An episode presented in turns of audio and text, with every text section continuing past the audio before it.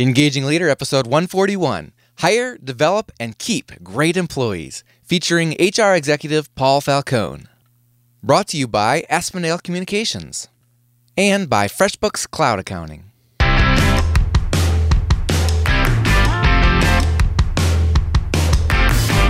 Your leadership inspire trust, passion, and action? Welcome to the Engaging Leader Podcast with Jesse Lahey, consultant, writer, and speaker. Jesse has helped executives engage hundreds of thousands of people. Join us now for principles to communicate, engage, and lead with greater impact.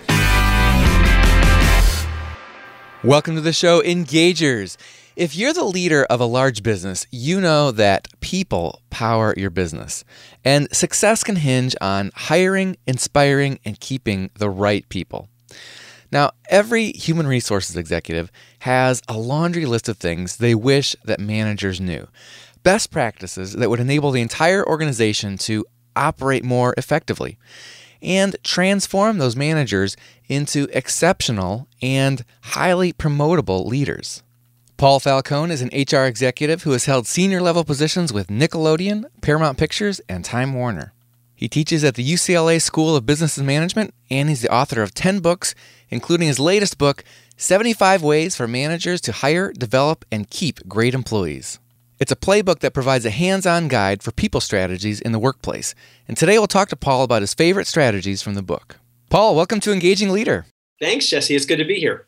Paul, what's the gap that you identified that you're trying to fill with your new book?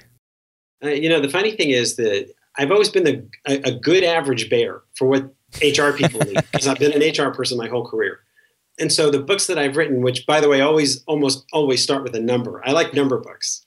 So my new one is a 75 ways. I've had a 96, a 101, blah, blah, blah. I like those kind of things. But the idea was I always tried to write books that I would need myself. And so if it was a book on tough conversations, um, I wrote it down at a time when I was in one of those tough conversations. I'm one of those people who would make notes, usually go home and write it down six months later or nine months later and end up using it in some kind of book content. But I do refer to my own books. People laugh at me and they say, You highlight your own books? I do. I do.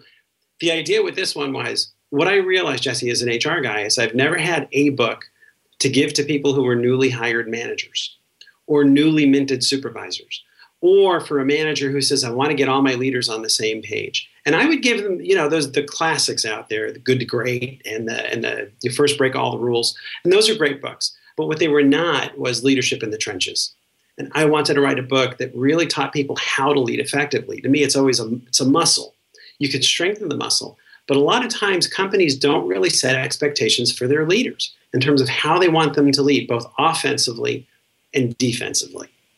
And so that was my thought. I said, I want to write a book that's going to set expectations for the managers.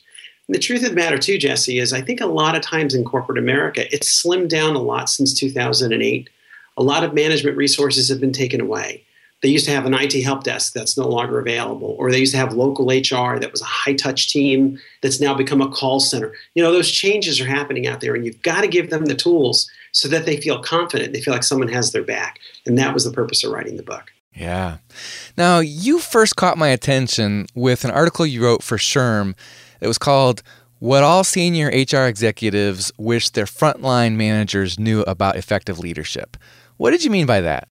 Well, first of all, I'm the senior executive, not to point to my age, but, but, but the idea would be everything that I've always done, I've enjoyed training. I've been, I've enjoyed sitting with uh, new hires and talking to them about the company, but also about what the expectations are.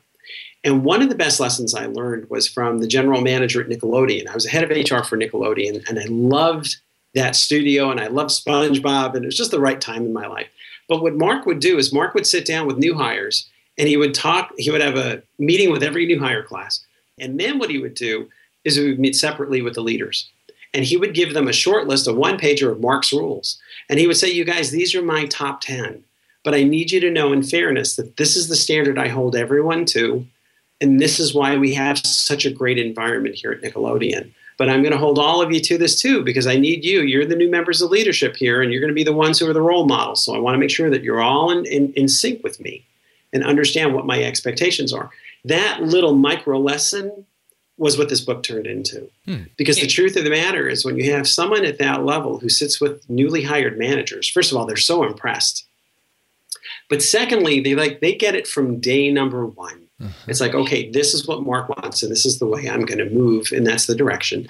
And then the reality was, you know, this book could be one of those books. I thought when I pitched it to the American Management Association, to the publisher, I said, a lot of times companies want to give someone a book and say, hey, not, not the employee handbook, but I want you to read this book. I want you to read it in your first 30 days or your first 60 days.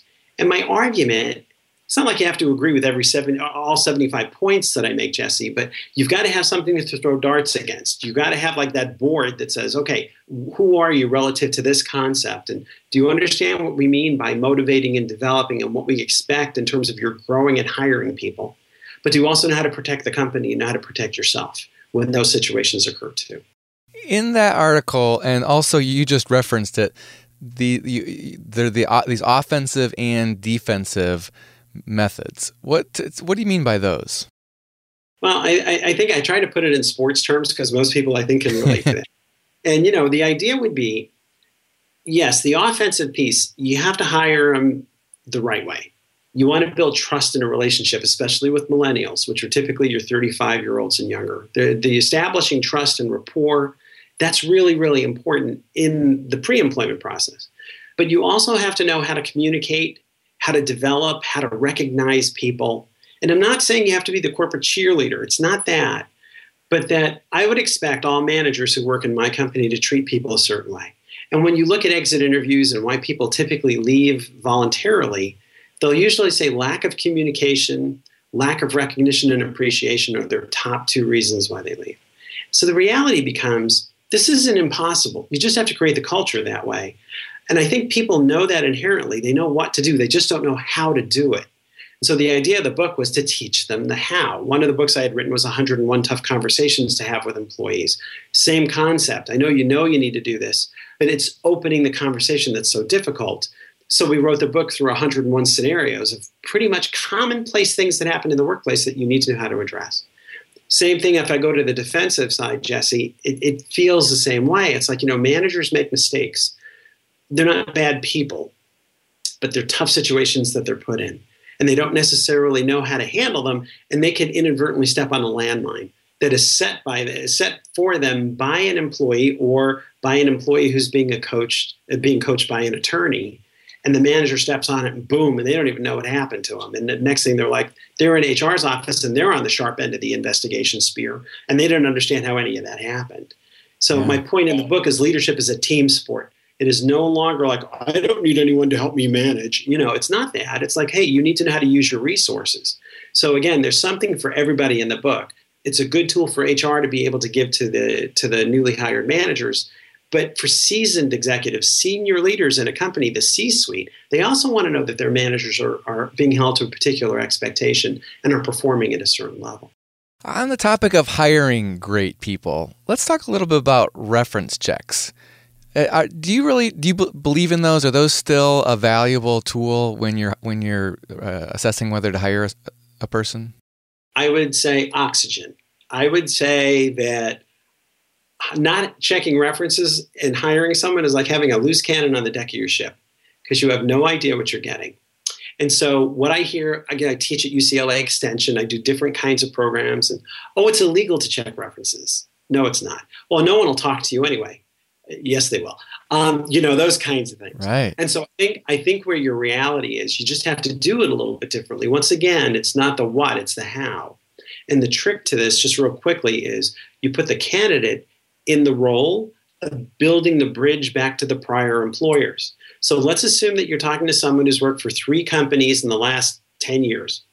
On their application or if you don't have an application you typically ask them what was the name and title of your boss and then at some point, when you're ready to move towards the, hey, I think this is a finalist and I want to check references, you can talk to them and say, hey, Paul, let's talk about these three people who are your supervisors, your immediate supervisors, because what I'm going to ask you to do is call them and tell them that references are really important to us. And I ask them to vouch for you, basically, because I'm going to need to talk to them. Now, either they can call me if that's easier, or just let me know their number and what's a good time to call, and I'll give them a shout. But what I find is when you check references, you get really clear insights into whether the tale that the candidate is weaving is accurate or if it's faux. And again, for me, Jesse, the key is talking to supervisors. I don't need character references, peer references, subordinate references. I mean, unless it's at a certain level. You know, if it's a, a CEO, I need subordinate references, but that's not the point. I, the point in general is um, make sure you're talking to their prior bosses. And, and if that person is no longer on the planet and cannot be found, hopefully they have performance reviews that they can share because I want to see strengths and weaknesses. I'm not interested in letters of recommendation or even the LinkedIn recommendations because they only have positive. I need something that shows both positive and negative, but I would never think of hiring someone without checking references. Hmm. To me, that, that's critical. What do you say when that employee or their company says, well, we only let you talk to HR, we don't let you talk to the supervisor? Yes, I'm with you. That's the very good, very good question. So the point is, usually that doesn't happen if the candidate opens the line of communication. Now, if I make a cold call and John Doe has not worked for this person for three and a half years, and I say I'm calling to check references on John Doe, they're sending me somewhere, but they're not talking to me. They know better. If you put John in the situation to say, "Oh, uh, Jesse, would you mind talking to Paul? I'm really interested in this job, and it was really exciting." And I'm, he's asking. Typically, if they, truthfully, if they like the person, they're going to help them out. if they don't like the person, they're going to claim you know, sorry, can't help. It's a, it's a policy, but the candidate will usually tell me that. So the candidate will say, Paul, you can reach out to Jesse, but I don't think he's going to take your call. So I kind of know it beforehand. And the final question, the final answer to your question, Jesse, is if the if I think I've got this set up the right way and the person still won't talk to me, you can challenge the stonewall. I've done this. I don't do it often, but sometimes I'd say, hey, Jesse, listen, um, I, I respect that, and I don't want you to violate your company's policy. But the truth of the matter is, I have to assume no news is bad news. So if you really don't have anything to say, I'm going to have to assume that you don't have anything positive to say. Now, if they say, no, no, no, no, no, don't assume that. I know I like them, Paul. It's just a policy. I'm safe. If they say, well, okay. and I know. Now, again, I'm not basing everything on one reference. But if I'm doing three references on average and I can't get anybody to talk to me, it's kind of a red flag for me. That would be a real concern. So I guess that's the way I would put it. Yeah, that's really helpful. I like that. So you, Jen, if one of those, uh, if that was the only bad bad thing uh, against the employee that the the prior supervisor wouldn't open up, um, you you wouldn't necessarily hold it against them. But but I like I, I was going to say assume that you were going to read between the lines that it was bad news. But I like that you basically put it on that prior supervisor. Like, well, I'm gonna I'm gonna read between the lines here and assume it's bad news, and, and you're just being right up front with them. Well, my style has always been very transparent. it's even like, you know, with the Tough Conversations book, it's like, look, don't make people guess. And I say it very respectfully and, and I don't judge. It's just like, you know, and I don't, it usually doesn't come to that. I'd have to say eight times out of 10, the references go through without much of a problem. But occasionally, if I get a pushback, especially if it's like the second or third call where no one's willing to talk to me, in that circumstance, I may push back to. So again, I, I, don't look at references or testing as an absolute knockout. I, I, never have. But you have to put all the pieces of the puzzle together. And what I found is strong employees typically are resume builders on the one hand, but they're also relationship maintainers. If you're a good employee, most companies will typically try and help you find something else. So I try and take advantage of that as the hiring manager. Yeah, that's helpful. Well, so the employees on on board, and let's talk about the developing area. The there's this whole this whole field of employee engagement. Uh, there's lots of consulting firms out there with surveys and um, and processes, and I guess it all seems that regardless of what the survey says, it, it, it to a great extent it comes down to the, the the actual manager, the supervisor for each employee is the biggest has the biggest impact on engagement. So what's how do you interpret surveys? What's your view on surveys and, and what actual managers can do? Yeah, it's a good question. There's a whole business around this, and there's employee recognition software programs, and you can spend hundreds of thousands of dollars if you're a big company very easily on putting these programs in place. And I think they're it, fundamentally they're very healthy and they're good because employee recognition is really important. I think one of the reasons why we're seeing such a big uh, focus on it right now, Jesse, is because since 2008, employees have felt like they've been treading water in their careers. There's been nowhere to go. If you leave the company, you're going to be last in, first out somewhere else. So hmm. there's a job security issue if you leave. But if you stay in the company, there hasn't been much in terms of merit increases or promotional opportunities or bonuses. And all of a sudden, like in the last year, two years, it's all changing. And, and what used to take 10 years for an economic cycle only takes two or three. Now all of a sudden there's a tremendous demand. And if you talk to headhunters, they're like, good luck trying to find salespeople or IT people or finance people. So now companies are sitting back, and all of a sudden, it's not like you're lucky to work here. Now it's like, oh my gosh, we better make sure that our people are happy because we don't want them running out the door the next time a headhunter calls. So I think this this is kind of natural that now we're looking at everything about retention and development and engagement. The idea of the surveys is they're helpful to a point. Nothing is absolute you can spend $150,000 on a new software and put it in and you can mandate that all your managers give, you know, smiley faces to their employees. but that's not necessarily going to change the culture of the organization. The surveys are good. There's still people out there that will always say I'm afraid to take the survey because I'm afraid they can lick it back to me. Even if you use a third party, but there's a barcode, they freak out. I mean, you're never going to get true absolute answers on that stuff. It's not a bad bellwether. It's good because it gives you a point in time and so, as long as you use it just for that, I think it's fine. The truth of the matter, though, and what I talk about in the book a lot, is a lot of this stuff is personal. When you think about the glue that binds someone to a company, it's the relationship with their supervisor. It's that and it's the learning curve. I think people want to feel like they're learning, they're making a positive difference, and they're adding to their resume. So that's kind of what it's at, which tells me, though, that frontline managers need to know that it's not a software that's going to be a solution. And it's not a survey that's going to be a solution. And it's not an HR department that's going to be a solution. It has to be on every manager to, to develop those relationships. And, and the simple litmus test I give is think about your favorite boss. Who was that? How do you describe that person? And most people will tell you, it's, uh, you know, I know my favorite boss was Mark. He always had my back. He trusted me. He challenged me to do things I didn't even know I could do. Um, I loved working for him because he always made me feel like blah, blah, blah, blah, blah, right? And my answer to that is what I'm describing is not what Mark did. I'm describing who Mark was. It's the, the, this concept that beingness trumps doingness. You don't have to worry about doing, doing, doing. They have a great book out there called A Thousand and One Ways to Motivate Employees. And it's a fabulous book. It's in a top seller for good reason. But it also misses the point. The point is when you think about who your best boss was, it's you don't really describe their doingness. You described who they were and how they related to you. And that's as a leader where you have to assume responsibility. The motivation piece, I've always said, don't bring your cheerleader pom poms to work. You don't need them. That's not even your job. Motivation is internal. You're not expected to motivate your people. But as a good leader, you are expected to create an environment where they can motivate themselves.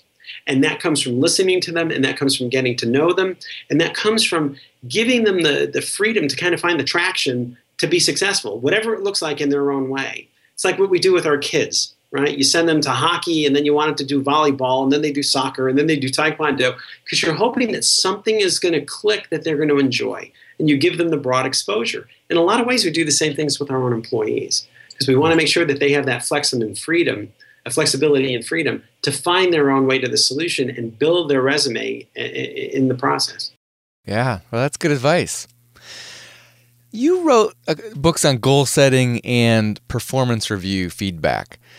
And performance reviews and, and, performance management in general has been in the news a lot lately with very large companies deciding let's just get rid of them altogether. What's what's your take on on that trend? Yeah, no. I don't agree with it. And and I'll tell you humbly why. When I look at the companies that are doing that, they're usually kind of the Silicon Valley big, right? you're hiring all exempt employees who all went to top tier schools and we don't need those forms anymore and blah blah blah right so i right. get it on the legal side your defense lawyers who represent companies are going to say you know what you're not doing yourself any favors because you give someone a final written warning and then a month later you give them a performance review and you said they met expectations so you shut all your documentation down and then when you fired the guy you made the case worse so there are a lot of arguments why it doesn't work but fundamentally, think of the education paradigm. I think sometimes colleges say we want GPA. Sometimes they say we want uh, your uh, responsibilities in the community. Sometimes they want a leadership profile. Sometimes they're, they're looking at GPA plus SAT plus ACT. The point is, it's okay if it changes. I think institutions have a right to change what they're measuring at any given time because that keeps it fresh. But the bottom line is, performance review is nothing other than a report card or a scorecard. And when you read the books that say abolish them, it's like, okay, well, what do you replace them with? And they say, well, real time feedback and monthly one on one meetings. And I'm like, well, that's not an and or, that's a both, uh, an either or, that's a both and. Mm-hmm. You should be doing those things, and it culminates in the report card at the end of the year.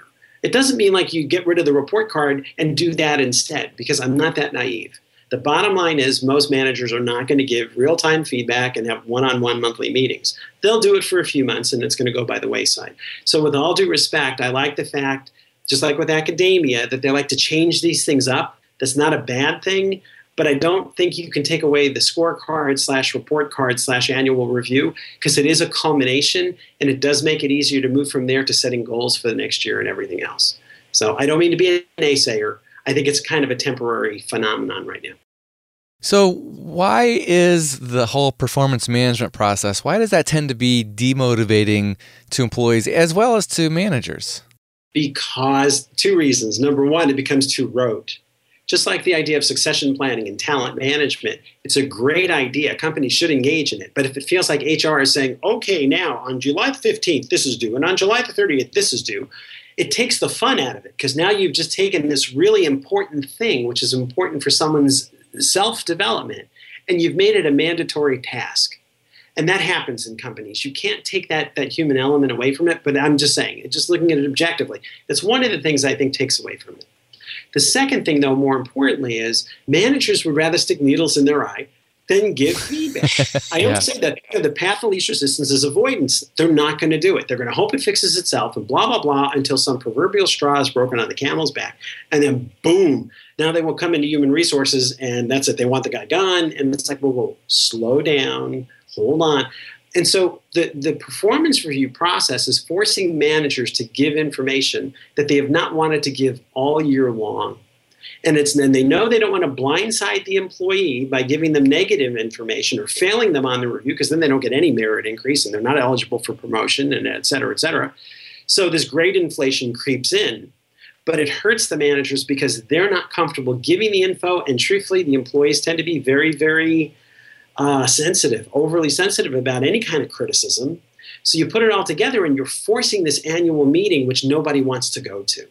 There are ways to fix that that are very simple. You just have to kind of change your sponsoring thought about the whole process and what really your role is as a manager and what role is what your role is as an employee. Well, tell us about some of those simple ways to fix that. Well, the first thing I would say is as an employee, never go into a performance review not knowing what's on that performance review whether your company tells you to do a self review or even if it doesn't, you do a self review. You give it to your boss two weeks before that review is due. You make sure you go through all your achievements, all your accomplishments, all your goals. And what you end up what you end up doing is you remind the boss of a lot of things that happened over the past year that the boss forgot about. And number two, you put your boss in the role of mentor and coach that's a much better position for the boss to be in than unilateral decision maker and disciplinarian.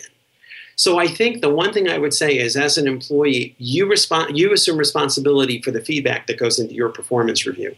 Makes your life a lot easier. Now switch over to the manager side. If the manager is setting this up the right way, fairly, um, honestly, I'm not saying they're giving feedback all the time, even monthly but you should be having a meeting with your employees at least twice a year as a minimum. So you're covering no more than six months of, of, you know, since our last meeting six months ago. Truthfully, it should be about once a quarter. Most human beings would like to know that they're getting feedback, they're on track, and that they haven't veered off the path. The, the catch to the manager is don't hold their hands. I don't tell my people, well, we will have a meeting once a quarter. What I tell them is this look, you guys, I want to have a meeting. We're going to have them twice a year, as far as I'm concerned. But I'm going to open it up to you. And if you would like to meet once a quarter, I'm going to ask you to put time on my calendar. And I'm going to ask you to prepare for that meeting so that you can kind of guide me in terms of where you've been and where you want to go. If you don't want to take advantage of it, you don't have to. But the reality is, I would recommend you do because I'd like to have that kind of engagement with you. Most of them will respond to that positively and they'll do it. But notice, I'm not treating them like children. I'm treating them like adults. It's up to you. And you put the time on my calendar and you prepare and you educate me. So the problem with the performance review is I'm the writer trying to remember. I have eight different people who report to me. I'm supposed to remember which one did what, and I can't. And, and, and, and the burden is on me to put together all of this flowery stuff, which either I'm not a good writer or I'm just not in a good mood. When I wrote those 2,600 phrases books, it was really uh, what made me think about it was some I'm a good writer. I hate writing performance reviews. And it's hard for me. Sometimes I'm just not in the mood, but you got to do it. So I wrote those books for myself in that sense. But I do think it makes it easier for the manager, Jesse, to be able to put the employees in charge and let them give the feedback. And it makes it easier. Even if you agree to disagree, it's okay. It still empowers your employees and they appreciate that. Oh, that's good advice. When you're the manager and you've got to have that difficult conversation with the employee, you've got some negative feedback. What do you? How, what's your recommendation there in terms of approach? Good question. So here's the trick. What I tell everyone whenever I do my workshops and my webinars is I'm like, you guys, if you remember one thing, use the word perception. Perception is not right or wrong; it just is. It's kind of like feelings. Feelings aren't right or wrong; they just are. And they used to call them PR firms, and now they call them perception management firms. Everyone is responsible for their own perception management. The reason why I think you can enter into a conversation that way, Jesse, is because people don't feel like you're judging them. It's okay to observe, it's not okay to judge. It's okay for you to say, let me tell you what's so. It's not okay for you as a leader to tell me about the so what. Okay, the what so is okay, the so what makes people angry. So I think it's one of those things where if you sit with someone and say, um, Jesse, I, I, wanted to talk to you because what happened in that meeting uh, just a little bit earlier, I don't, I don't quite get it. I, I, don't know where that all came from, and I know you know what I'm referring to. But I have to tell you, as the leader in the group, I was really embarrassed. I, I was really, I felt like I was attacked a little bit, and that may not have been your intention, but from a perception standpoint, that's really what it felt like on my side. And now you can engage in a topic that is very uncomfortable to talk about because bottom line is you're the boss and you're still going to put the shoe down, right? You still get to call this one. But if you open it up by welcoming the person, it's different than if you say, Jesse, you really got a bad attitude. I don't know if I ever told you that, but what happened in that room, Jesse, right? And so what happens, Jesse, is where it goes. When you use perception, you keep it objective. The truth is, the, the, the emotion you want to trigger when you're dealing with people with negative information is not anger anger goes nowhere. Anger is external. If you make me angry, it's your fault, right? Um, the the perception you or the emotion you want to draw on, interestingly enough, and, and I'll explain, is guilt. And I don't mean guilt in the old-fashioned sense of making somebody, putting them down and making them feel. I'm not. But if you think of guilt as a transcendental emotion, it is. It makes people assume they look inward for partial responsibility. And as long as you can get them to some partial responsibility, you can fix the problem. So in my example, when I open it up and I'm like, I don't know what happened in there, but I really was kind of embarrassed and I, I, I, felt a little demeaned. And I have to tell you, I respect you enough that I would have never done something like that to you in front of everybody else on the team. The natural human being emotion is going to be, oh my gosh, Paul, I didn't mean to do that. I'm sorry. That wasn't my intention. Mm-hmm. Okay, now you can fix it because uh, again i don't judge and it's like listen people sometimes write but as long as i have a commitment i usually end it with okay but jesse i want a commitment from you right now that we'll never have to have a conversation like this again because this isn't comfortable for me. Yes paul it'll never happen again. Boom you're done. There's no more no corrective action no drama. I don't like drama.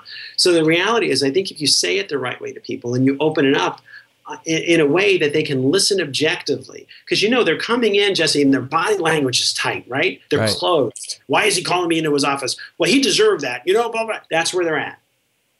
Now you can either go head to head, anger to anger, and you've got a bad attitude. No, you've got a bad attitude, and you can start that whole thing. Or the reality is, you can sit there and say, "I don't know what happened." But I respect you too much to ever to ever do something like that to you. And honestly, that really embarrassed me. It hurt my feelings. Now you don't have to use those words. Some managers will say, "I would never say that to an employee." Pick your words. it's not the wording; it's the structure. And I think when you come across that way, by the way, this works with teenagers too. I'm just throwing it out there. Um, when you come across that way, people will listen, people will engage, and people will assume partial responsibility. And then you can fix it without a lot of drama. That's good. Well, we ha- have uh, time for one more topic, and then I want to be sure to ask people, um, ask you about how people can find out more about you. But what what else would you pull from the book that you want to make sure that that our listeners have a chance to to dig into today? Well, there's always been this concept that I've called selfless leadership. And sometimes, you know, I think they coined it in the 70s, you know, servant leadership. It's an older idea. And, and I don't mean to sound Pollyannish, but, but what I've always found was I've always had great success with my own teams. I, there's a social element to work that is wonderful. And, you know, when you can see and help people grow in their careers, whether it's with your company or elsewhere, the bottom line is there's nothing better than that. That's the greatest gift the workplace offers, as far as I'm concerned. When you retire and they give you the watch, people from 30 years ago are going to come up to you and say, "You don't, you may not remember this, but you helped me so much, Jesse, because there was a point where I was blah blah blah blah blah," and you're like, "Wow, I didn't realize my life touched yours that way." That's the key to all of it, right? Yes, we want to build kingdoms and we want to make money. I get that, but it's how we touch people in the process that really is the, the most rewarding thing for most people that I know that they've said that they've enjoyed most. So the reality becomes the selfless leader, the, the way it shows itself is, is quickly, when you're in an interview, especially with a millennial, don't jump into the Q&A too quickly. The relationship isn't ready for that. You've got to build trust. You've got to build rapport. Talk to them about what criteria they're using in selecting another company. Why are they here today? What's going on at your current company? Why would a move, why would this move make, make sense for you in terms of building your career? And how can you explain this to a prospective employer five years from now? I mean, how does this fit into the whole puzzle? When you ask candidates questions like that, mm. they're like, wow, I've never been asked this before. And it's a challenge. But at the same time, it's a positive challenge because they're going to walk away and they're going to say, you know what? If this company asks those kinds of questions of people before they're even hired, they must really think a lot about their people in terms of you know putting their people's needs first. And what you're doing is you're taking the employee development paradigm and you're shifting it to the pre-employment process. You don't have to be here six months before we have these conversations. We want to talk to you in the first place. And of course it helps us understand if the person fits in longer term for the company what the company needs. Same thing what i've always told my employees is a quick example i use a uh, what i call a quarterly uh, an hr quarterly achievement calendar Okay, it's a spreadsheet. It's no big deal, but it's on the share drive. And everyone gets their space on the team and they get to put down what projects they're working on, where the progress is, and we get to celebrate when they when they complete their their goal. It's something that keeps everyone on the same page, but it creates a bullet mentality. And that's what I tell my people. I want you to think about bullets that you can add to your resume I want you to think about bullets that you can add to your self evaluation when it comes time to your annual performance review. And you'll find that what I would tell people is, you guys, if you want my help with your resume, I'm happy to help. I've done bajillions of resumes. if you want me to help you with yours, I will, because I'm going to help you get ahead as much as you want to, either at this company or somewhere else. And at first, the new employees look at me like, Are you crazy? Wait a second. That doesn't make any sense. And the answer is yes, it does. Because if you put people's needs ahead of your own in that sense, guess what? They don't leave hmm. because they can't find that kind of management anywhere else. Everyone's worked for a Looney Tune manager at some point. And they know, well, do I want to leave working for Paul Falcone and go somewhere else where there's a risk that I could be last and first out, or I could be working for a manager who's much more selfish? I really like working for Paul. I really like our team. Guess what? I'm not going anywhere even though he's the first one to say, if, if it is something that I can help you do, we'll celebrate the success. There's no drama in this. It's really win win for everybody. So that's really the way I look at it, Jesse. And knock on wood, it's worked well for me. And thank God, with a lot of my books, they've reached that bestseller status. So, I, I mean, it's resonating out there. Definitely. I can see why. It's very powerful. That's very powerful. Thank you. Well, the book again is 75 Ways for Managers to Hire, Develop, and Keep Great Employees. Paul, you're available for keynote speaking and uh, for leadership development coaching. Where can folks find out more about your work and and uh, get and also get their hands on your book? Funny you should ask, Jesse. That's a good question. the book is available on Amazon or Barnes and Noble or wherever fine books are sold. So you can always go that route. I also have a website, and it's basically my name with the initials HR. It's paulfalconehr.com and I have a ton of free resources and downloads, PowerPoint, I, everything I've always done. I like to share. I'm a sharing kind of person, so people can, uh, you know, go through my uh, uh, the website and pull anything they want. Of course, LinkedIn and Twitter and those types of things. I'm available on that too. So thank you for asking. I appreciate that. Well, and you've been writing for years and years and have a lot of great ideas and tips to share and you're very generous on your on your website so i definitely encourage people to check that out and on Twitter at, at where your, your, handle is at Paul Falcone HR. Uh, so lots of good stuff out there. Thank you. Well, Paul Falcone, thanks for joining us on Engaging Leader. Jesse, it was my absolute pleasure. Thank you for having me on the show. All right, engagers, that wraps up this episode. We'll provide the information and links that Paul mentioned on our show notes for this episode, which you can find on our website at engagingleader.com forward slash 141 as in episode 141. Thank you to our sponsor, FreshBooks Cloud Accounting. Remember, you can claim a free month if you go to freshbooks.com forward slash leader and enter Engaging Leader in the section that says, How did you hear about us?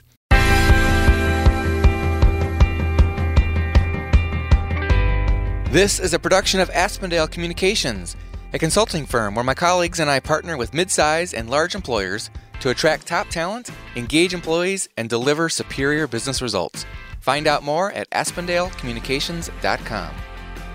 Our thanks to Joe Sherwood, our producer, Tom Hitchcock, our programming director, James Marlar, our sound engineer, Cliff Ravenscraft, our podcasting advisor, Dustin Hartzler, our website engineer, JJ Lahey, our video and web intern, Rick Tarrant, our announcer, and Max Brody, who composed our theme music. Until next time, remember, you are always communicating and leading. Let's make the most of each opportunity to engage the people we care about.